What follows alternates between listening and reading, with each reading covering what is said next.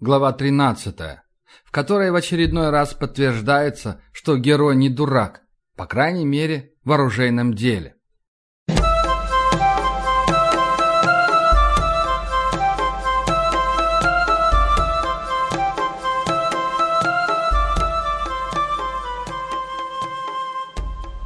«Ну что ж, можно нас похвалить, а тебя поздравить», — сказал Дарья Рыжий, сжимая мою ладонь в своей железной лапище. «Сработала твоя задумка».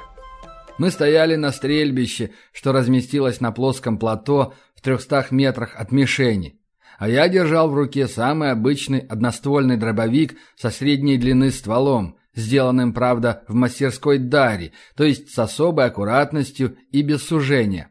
А в середине мишени было ровно семь достаточно аккуратных дырок. «Верно», — сказал я.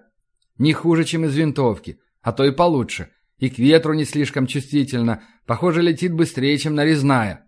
Это я про свою оперенную пулю». «Верно», — повторил за мной Дарий. «Не зря я оптический прицел для эксперимента поставил. А про это что скажешь?» Он указал на измочаленный деревянный щит в 15 метрах от нас. Туда попадали и пули, и сегментные оболочки. Эффект был даже выше, чем у картечи, но кучность хуже. Однако до 20 метров вполне эффективно. Скажу, что если по-живому так стрелять, то все кишки в клубок смотает. Хрен какой лекарь распутает. «Согласен», — кивнул Дарий. «Могу тебе сотню таких отлить. А дальше начнем на продажу клепать. Когда торговать начнем?» «А как на торг приедете? Все равно без демонстрации не поверят». «Точно, не поверят. Болтун ты, Дари, скажут. А твои патроны сегодня уже начали делать. Послезавтра забирай. Сразу поедешь?» «Сразу».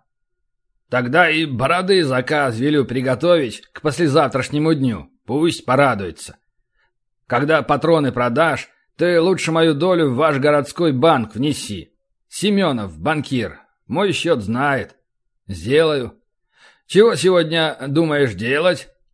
Вара пригласила по каким-то дальним галереям погулять. А, хорошо.